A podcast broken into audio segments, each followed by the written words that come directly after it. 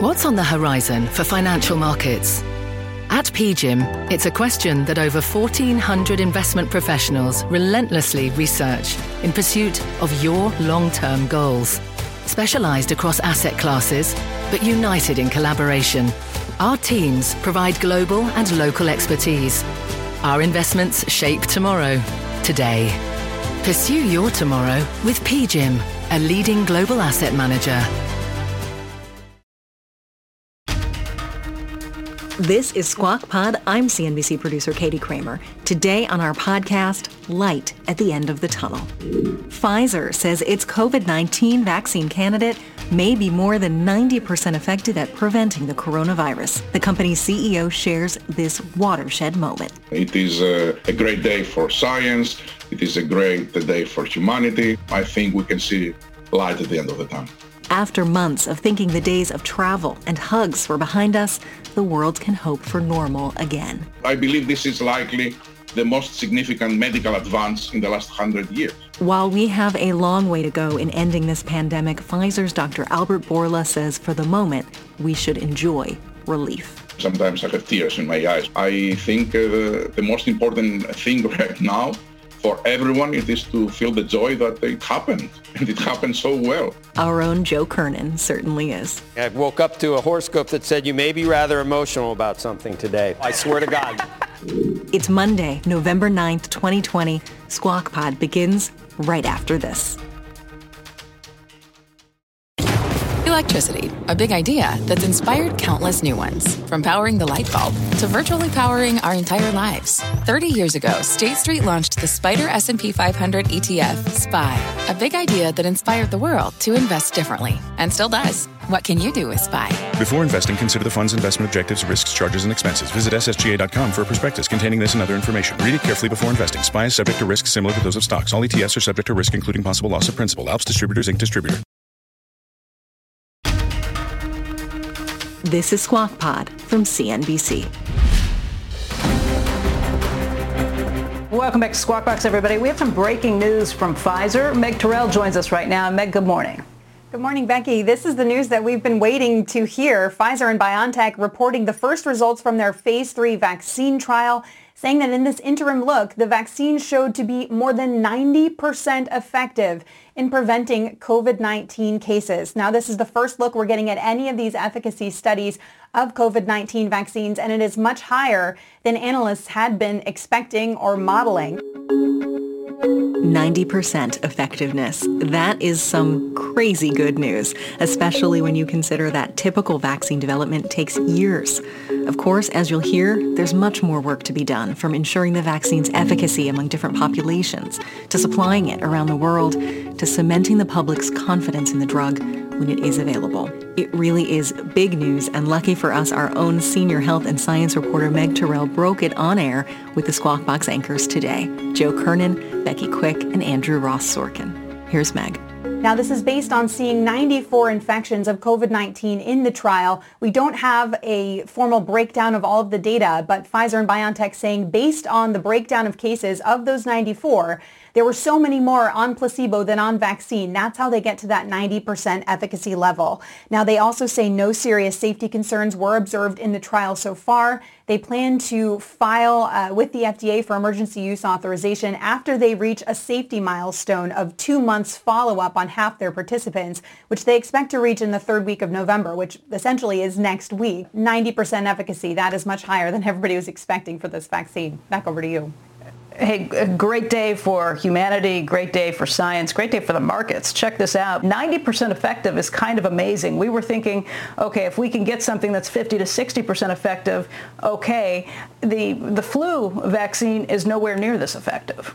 Yeah, Becky, I was actually looking this up last night. The flu vaccine is about 40 to 60% effective. When you're talking about more than 90% efficacy, you start to get into the range of things like the measles vaccine, that's 97% effective after two shots.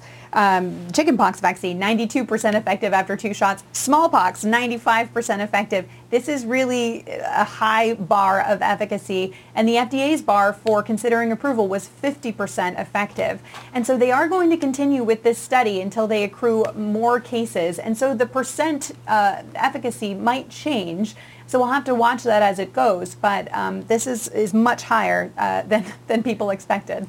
And again, the safety profile, they, they saw no safety concerns with anything they've, they've seen to this point. How, how much more testing needs to be done before you can say, okay, this is something that would absolutely be approved by the FDA?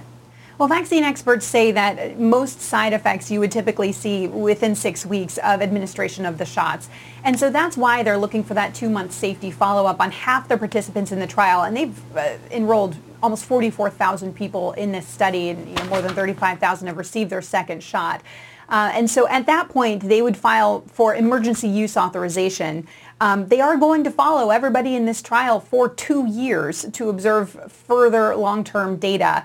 Um, but, you know, given that we're in a pandemic and this is an emergency, they're going to be filing obviously much earlier than that. Of course, then the next question is supply. Pfizer says 50 million doses globally by the end of this year. So this will be constrained at the beginning as we've been reporting, but we are expecting data from Moderna at some point this month as well, and then also from Johnson & Johnson, AstraZeneca, and others following on. So guys, this is the first news we're getting on a vaccine and it's so much better than people expected. We'll wait to hear how the others do. Just the, so many questions still remain, I guess, Meg, about, uh, I mean, and we won't know if it's permanent immunity, right? Is it, is it mediated through just the, the B cells? How long would the T cell immunity last? I mean, there's, there, there are some other questions. Does it, uh, is it the antibody levels that are so positive or, or, or actually preventing the symptoms of COVID eh, eh, for, for weeks and weeks in, in patients. You're asking all the questions that science needs to know about this virus and about how vaccines work against the virus uh, in order to better understand how they work. So we don't know yet what the correlates of protection are. And the phase three results, the full phase three results, will start to give scientists a picture of what do you need to see in terms of the antibody response, the T cell response that will actually confer to real protection from the disease. And that is what these results are showing, real protection from COVID-19. Now, we don't know how many severe cases of COVID-19 were in this trial. That is a secondary endpoint that they are going to continue to monitor. Um, but that is something that critics have said of all these trials that you really want to make sure you're keeping people out of the hospital, you're preventing the most critical cases of the disease. They're just um, counting any cases of COVID-19 in terms of um, deciding efficacy. And Joe, the other question about how long this lasts, that's another key question. And of course, they only started this phase three trial at the end of July. They started their phase one trial, you know, back in the, the spring. So they have some data on that, but you know, it, it's just not long enough necessarily to know how long that protection lasts. I mean, this is a big day. This is a big, this is big news for all of us who, who someday uh, and when I say all of us, I mean all of us, for someday want to get back to, to life that's more normal, hugs and, and school and uh, sporting events and it, just everything that you can imagine. Um, so I, I, really think that, you know, I don't think we can really overstate the possibilities here. We don't want to get ahead of ourselves, obviously, but uh, you know, for those people that said, "Oh, we'll never yeah. get a vaccine," or, or you know, it's not, you know, it's never going to be the same, and, and really, who were, you know, wondering about the financial markets in the response. I mean, this this could be good, right? Well, Joe, I mean, the light is there at the end of the tunnel. The big question up until this morning was, everything looks great so far. Will we actually have a vaccine? Will they actually work in the phase three trials? This look shows us that this vaccine was more than 90% effective in this trial there is light at the end of the tunnel, but public health experts will be jumping to remind folks that that tunnel is long. We won't have enough supply of these vaccines. Most of us won't be able to get access into until into next year. And we will have to continue to wear masks and social distance and do all of the things to protect ourselves in the meantime. And Joe, you mentioned the supply is an issue. Another huge issue is that a lot of Americans are skeptical of this vaccine because of the pace of the development, and there will be a huge hurdle for the you know folks working on this hmm. vaccine to to get people comfortable with taking it. Meg Terrell has a very special guest this morning. Uh, Meg, this is the news of the morning, the news of the week, uh, and much more than that. Go ahead and take this away. We are all ears. Becky, thank you. That guest is Albert Bourla, the CEO of Pfizer. Albert, thanks for being here. What a morning. I can only imagine what you all at Pfizer are feeling today. What was it like when you saw the results, 90% efficacy for your vaccine for COVID? It was exactly what you can uh, imagine, Uh, it is a, a, great day for science. It is a great day for humanity when you realize that uh, your vaccine has a 90% effectiveness. That's overwhelming. Uh, you understand that uh, the hopes of billions of people and millions and uh, businesses and hundreds of governments that were felt on our shoulders, now we can uh, credibly tell them, I think we can see light at the end of the tunnel. You said no serious safety concerns that you observed in the trial so far. Uh, tell us what you've seen there. What's it going to be like for people if and when this vaccine gets on the market to, to take these shots? I mean, after the second one, you do feel some side effects sometimes, right? Yes, we have published, as you remember, in our um, R&D day at Pfizer, unblinded safety data from uh, the first, I think, 6,000 patients. Now we have uh, uh, 36, almost 40,000 patients with uh, second dose already been given. And uh, it's exactly the same situation. Hasn't changed uh, at all. So the tolerability profile, it is among the best. So this is, of course, just the top line data. You took a look in uh, on an interim basis. You had 94 infections in the trial. So we don't have the, the spelled out data. But what can you tell us about, you know, did you prevent severe infection in the trial? You know, just tell us what you can essentially at this point about what you know. No, I'm telling you what I can because I don't have this information. As you know, all this information is blinded and there is a committee of independent experts that are reviewing the data. According to the protocol, the only information that they had to give us was if the product is effective and the effectiveness of this product in the first primary endpoint, that was uh, people without prior infections. And also they had a look on the safety database, and they told us that uh, they have no safety concerns. Uh, we are not aware of uh, the secondary endpoints, and one of them it is the severe COVID, and we are just waiting to for the study to be completed. But uh, given how quickly the events are accruing, because unfortunately these great news are coming at a time that the world needs them the most, where we have 100,000 cases every day, uh, we will have uh, completed the study, I think, before the end of the month. Albert, uh, congratulations. Uh, I think a lot of people are, are, sigh of relief, uh, hopefully, uh, and, and praying that this can get out quickly. One of the issues we've been talking about is the supply constraints and how quickly that's going to change and move. I know there's 50 million doses available before the end of the year, 1.2 million doses in calendar year 2021. Can you speak to how you see that rolling out? Is that in fits and starts? How quickly does that come? Is that by the first half of the year, second half of the year? What does that look like? Yeah, thank you very much. And first of all, let me tell you that there is no one more relieved than me seeing this, uh, results. Um, we are already started uh, manufacturing some time back. And as I said, we believe uh, we should be able to have up to 50 million this year, 1.3 billion next year. Uh, this will be coming gradually. In the beginning, a little bit less, then uh, the first quarter more, the second quarter more, and then we have a significant ramp up in the second half uh, of uh, the year to deliver the 1.3 billion. But uh, given how effective this vaccine is, and we are aware that the demand will be much higher than anything we can produce.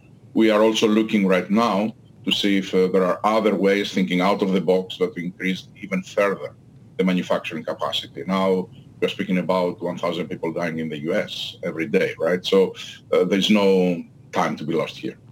And, and, and just to follow up on that, the 1.3 doses, a billion doses, I should say, um, because there are two doses required for each person, we're talking really uh, about 650 million uh, people that can be treated. Is that is that the way to think about it? This is exactly the way to think about it. And then uh, the last question I had related to all of this is obviously there are rivals and competitors working on vaccines, and I know you can't speak necessarily to the, their vaccine efforts, but given what you think you've learned here, do you think you could extrapolate out those kinds of results in any of the similarly situated uh, situated vaccines that are using similar technologies? Well, let me tell you, when it comes to pandemic, uh, the only competitor is the virus and time. And right now, the first of, of, of all of us was able to beat, and I hope that others will also be able to beat this virus as effectively as we do because we need options. And let me take also the time right now to thank not only the hundreds, thousands actually, of uh, uh, scientists that uh, work, investigators in this study, but more importantly, the 44,000 volunteers that raised their hand participate in a trial but they didn't know if the vaccine works or even if the vaccine is safe. I think the world owes them big time. Yeah. Hey, Albert, I, I, said at the beginning that this is the news of the morning, the news of the week, but, you know, forget the election. This is the news of the year. This is the most important thing that we've heard, the most exciting thing that we've heard. And I just want to thank you, uh, your team, everybody that you just thanked for this. I mean, this gives us hope um, that we didn't think was possible just an hour ago. Uh, let me ask you, uh, sign me up for this thing. How, how quickly can you reformulate it and find out what you need to do for older cohorts where you know they're most at risk for this, or, or for kids? I know Meg had mentioned earlier that you're doing this for kids as young as 12 right now. How quickly can we uh, sign up all of our kids for this? How quickly can you get that testing taken care of? Yeah, in this study we are doing all the way from 12 years old to 85 years old. So we are collecting uh, data and information for all the age cohorts. We are also doing for people that they have chronic diseases, HIV, hepatitis C, hepatitis B. So we will have a lot of data yeah, to provide to regulators, and of course they will decide which ages they are going to recommend it. But uh, the study is very robust right now. Yeah, I, I, I, hate to keep pushing this, but I've got a four-year-old, a nine-year-old, and a 94-year-old grandmother. How quickly can you move beyond that, you think? Are we talking six months? Are we talking nine months? I think that the older people more than 85, I think likely regulators in cases that you are doing studies to 85, they are giving, uh, and physicians, they are treating uh, very easily the older people. But that's up to physicians and to FDA, of course. And uh, right now we are focusing on the 12 years old, but we will do also pediatric. I think the most vulnerable are the older people.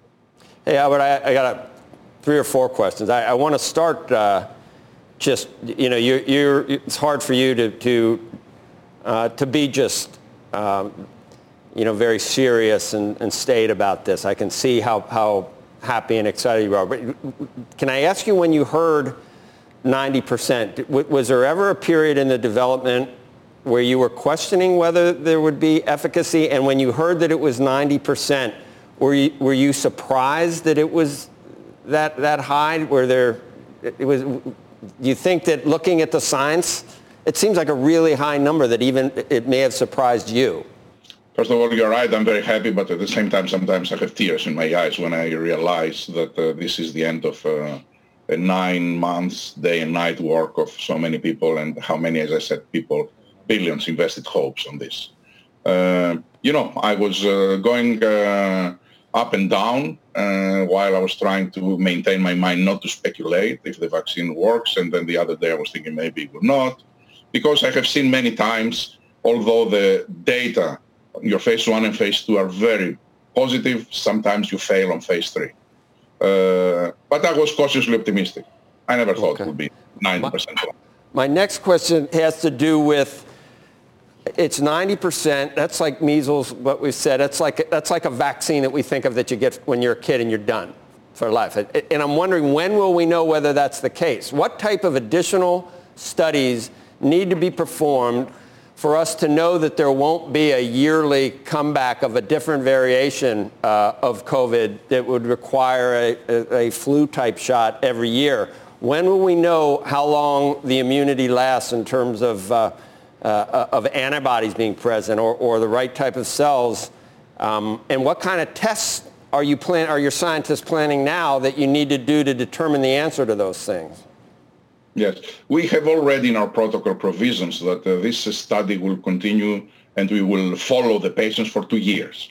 And uh, the reason is we want to maintain that for two years there will be, we will exhaust every single possibility that uh, we will pick up any uh, safe event but also we will see how long the immunogenicity lasts and how more long the, the cell immunity lasts. And uh, so with this study, as time progresses, we will find out about uh, the durability of the protection.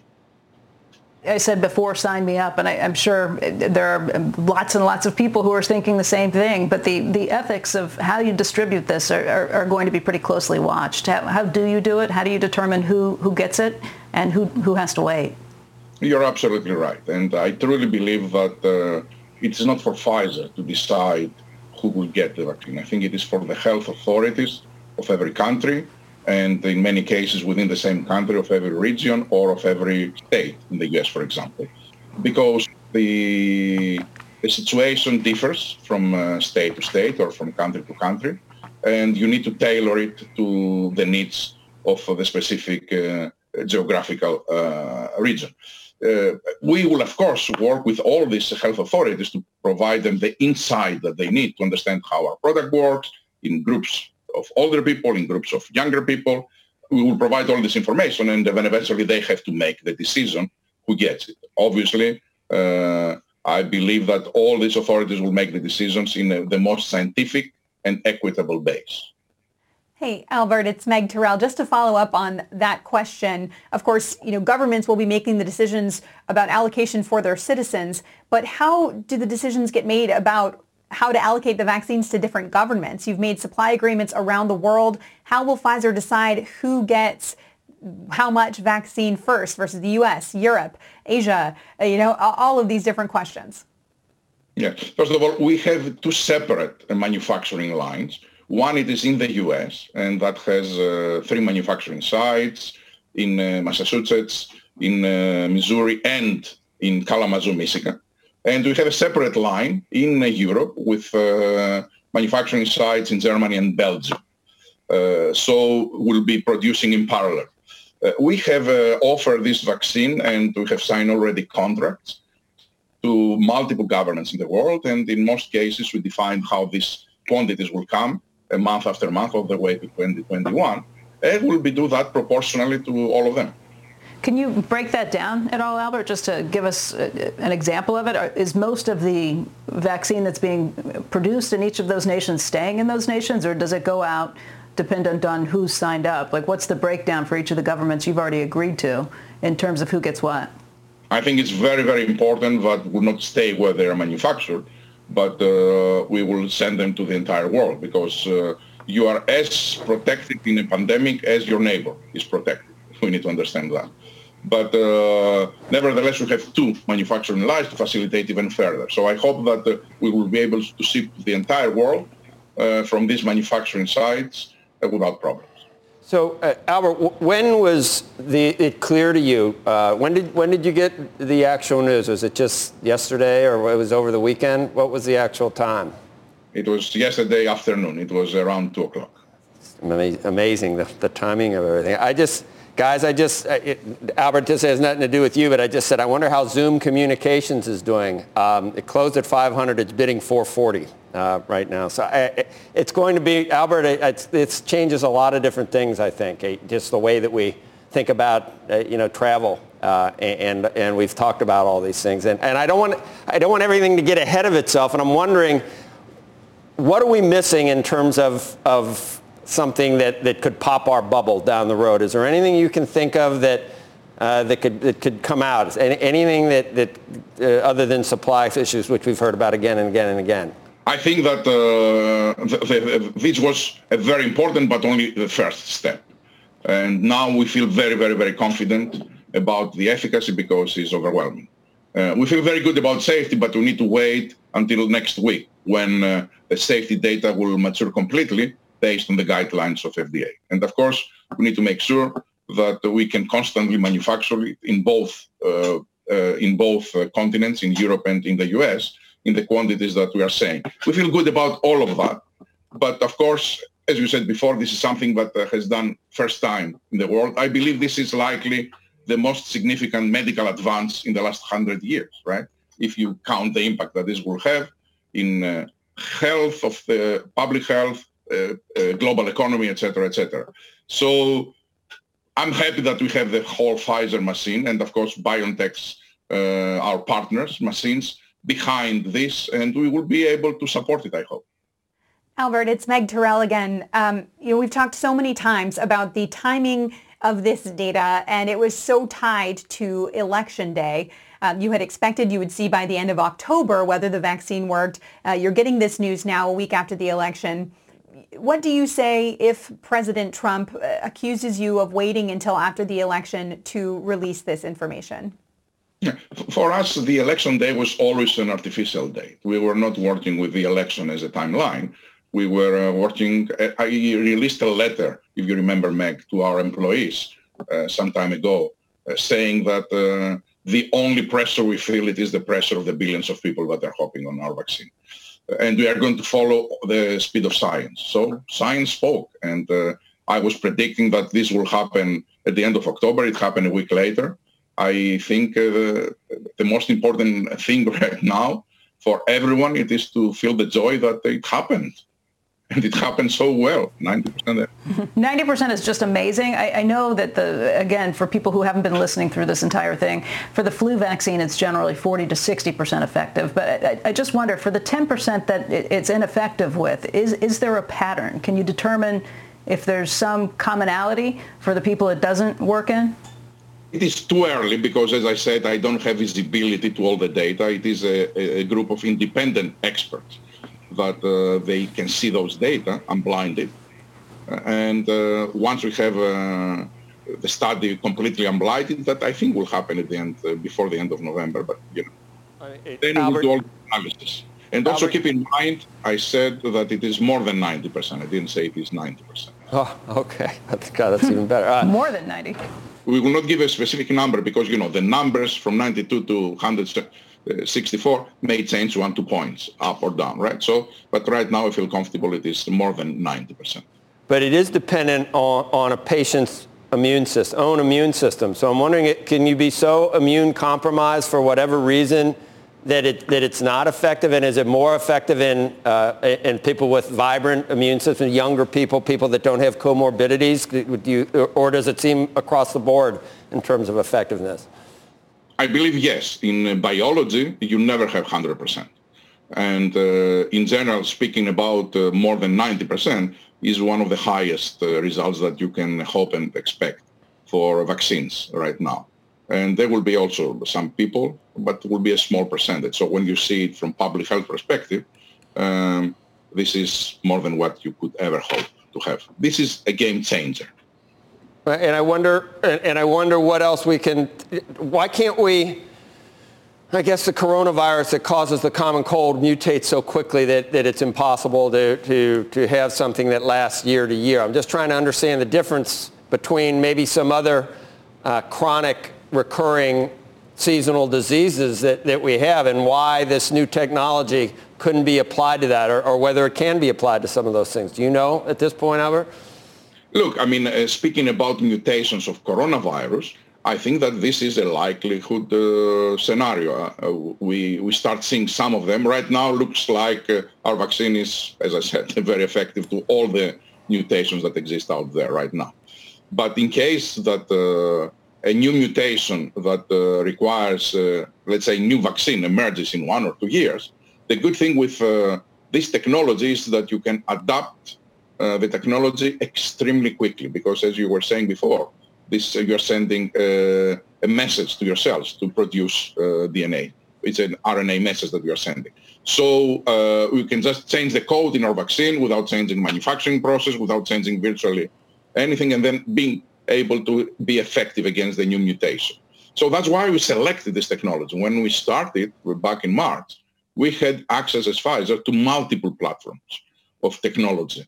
And our scientists uh, proposed me and they selected to use this one for these reasons. You can boost as much as you want. For example, if you need to boost next year, you can do it because this technology allows you to do it and you can do it a year after. So you can have every year revaccination.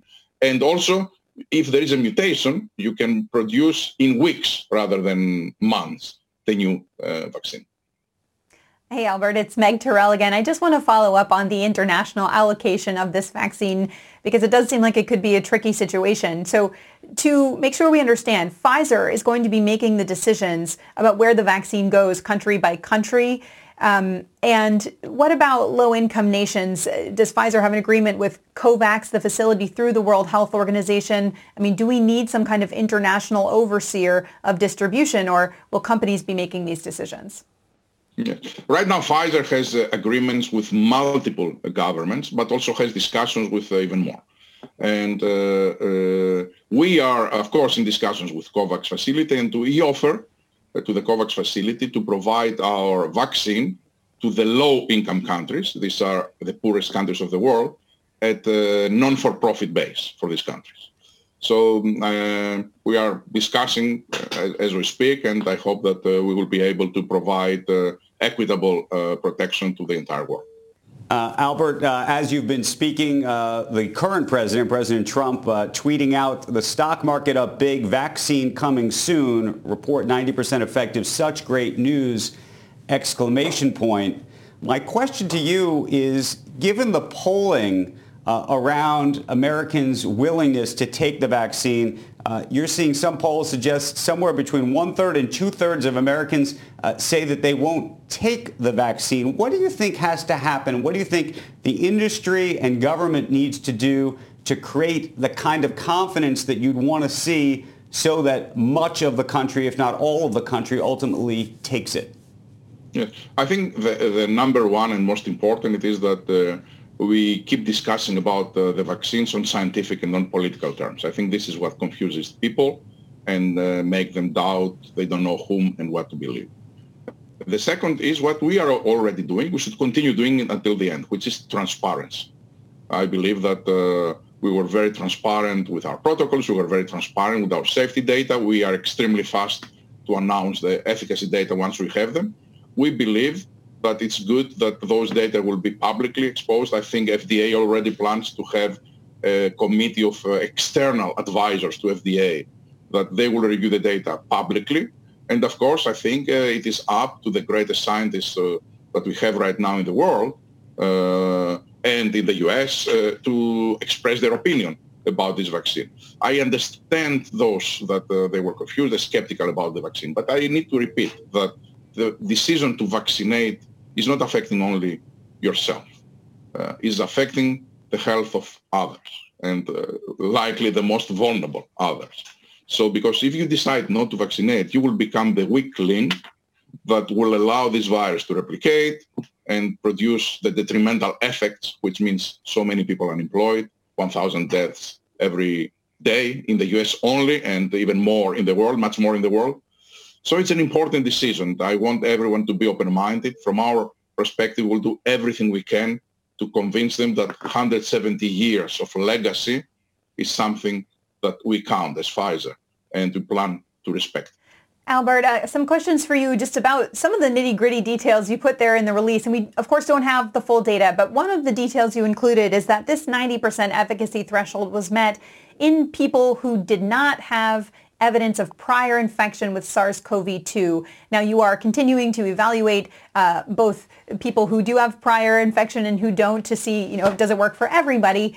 Um, but what scientifically does that potentially mean? You know, would people need to get an antibody test before they get this vaccine? Um, just tell us about that detail and its significance. Yes, no, I don't think. Uh, I don't think. Of course, it's up to FDA and the authorities, but I don't think really. Uh, the the first primary endpoint is the only point that uh, the external experts uh, were allowed by protocol to talk to us. But of course, they have data about also uh, people that have been previously infected and or by people without taking into consideration if they were previously uh, infected. Uh, that we will only know when the study is uh, complete. But typically, it's a, a lesser hurdle. So if you are able to protect people that were not previously infected, naive, likely you will have better chances to protect people that were previously naive. Also, we are going to see information that uh, we are going to have for uh, 14 days after vaccination because keep in mind that uh, right now we use the most extreme test for this vaccine. We tested people seven days after the second injection. This means that uh, we tested if people can be protected four weeks after they start their vaccination schedule. First dose day one, 28 days we start looking events. It's very, very quick. And this is a very, very big test. We are testing also what happens in 14 days after the second dose, which we expect will be an easier hurdle. But of course, we need to see. Hey, Albert, uh, to, the, to the, back to the confidence point about getting Americans uh, and those around the world to take this um, under what circumstances would you take the vaccine? How quickly would you imagine that you would do it? And if it wasn't the Pfizer vaccine, if it was another company's vaccine, what would you need to see personally for your family to decide to take that vaccine? FDA approves it in the US as we live. And if I was living in Europe, that uh, European authorities approve it. I, I truly believe in, uh, in the integrity and scientific uh, capabilities, first of all, of FDA, that it is a renowned agency for these uh, capabilities, but also the European, the Japanese agencies. Once they approve it, I know that it is safe for my family. Myself, I would like very much to get it among the first so that to demonstrate to the world that uh, I am the first one, but I will try it with my family. We need to see some ethical considerations. If, uh, for example, we have a limited number of doses, I don't know if the government will recommend people of my age and my, I mean, CD, CDC, people of my age uh, or uh, work uh, capacity to be among the first to get the vaccine. So I want to respect that. But I will try to convince them that they will allow me to vaccinate.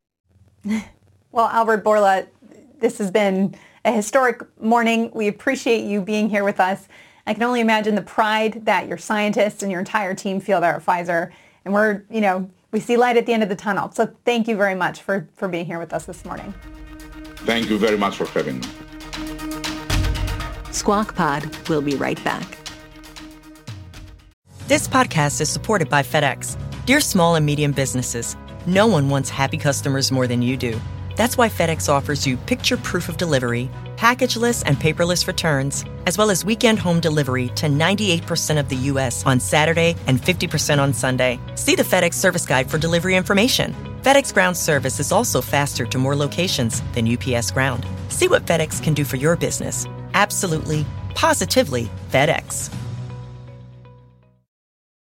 Support for this program is provided by Chevron. Methane management is a critical part of achieving a lower carbon future. Chevron is taking action to keep methane in the pipe. Their 2028 upstream methane intensity target is set to be 53% below the 2016 baseline. They're committed to evolving facility designs and operating practices. And they've trialed over 13 advanced detection technologies, including drones and satellites. That's energy in progress. Learn more at chevron.com/methane.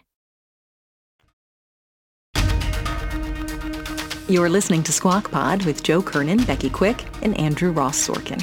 Here's Joe. It's all happening all at once uh, in, in, with the backdrop that just as a person, the notion that, that someday life gets back to normal is, is pretty amazing. I woke up to a horoscope that said you may be rather emotional about something today, which is not like you at all, I swear to God. I swear to God, in the New York Post um, at all. But the planets indicate you, ne- you, ne- you need to let your feelings show so you can move on from a situation that's been in- affecting you intensely. And I, you know what? Uh, I, I, there's no crying in baseball, but man, um, there I in know. COVID. Yeah, there is. and the idea that this can actually change things. You can I, see your, so your parents things. and your grandparents again. I thought of my son senior year. I thought of my daughter. I, I thought of you know uh, this, nobody's doing things. I thought of masks forever. I, I thought of uh, you know the airlines, their employees. There, there's uh, small businesses, restaurants. Um, it's just I, I, mean I don't want to jump the gun either. And and uh, you know we got a long way. It's got. No, I think it's got to be stored at minus 95 degrees. I mean there's a lot of works. logistical. It works. Right. You know the idea, and it's it's not 90% effective. The CEO told us it's more than 90% effective, and that is so much better than anybody was anticipating. It was.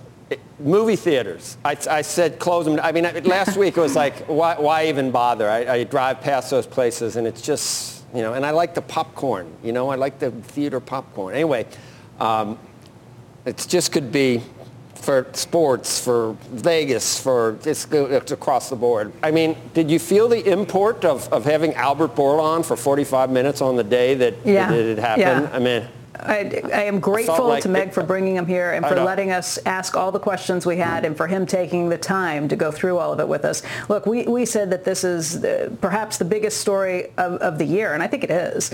Um, he but said the biggest he medical said that this is in, the biggest scientific in a 100 years. In, in 100 years. Since right. the last and, pandemic. And, and when you think about what this means to the globe, Could be. that's probably not an exaggeration. That's Squawk Pod for today. Thanks for listening to this one. Pfizer CEO shared with us this big, hopeful news about a possible vaccine. Please share this podcast with a friend. It's a good day. Squawk Box is hosted by Joe Kernan, Becky Quick, and Andrew Ross Sorkin. Tune in weekday mornings on CNBC at 6 a.m. Eastern and subscribe to Squawk Pod. We'll meet you back here tomorrow.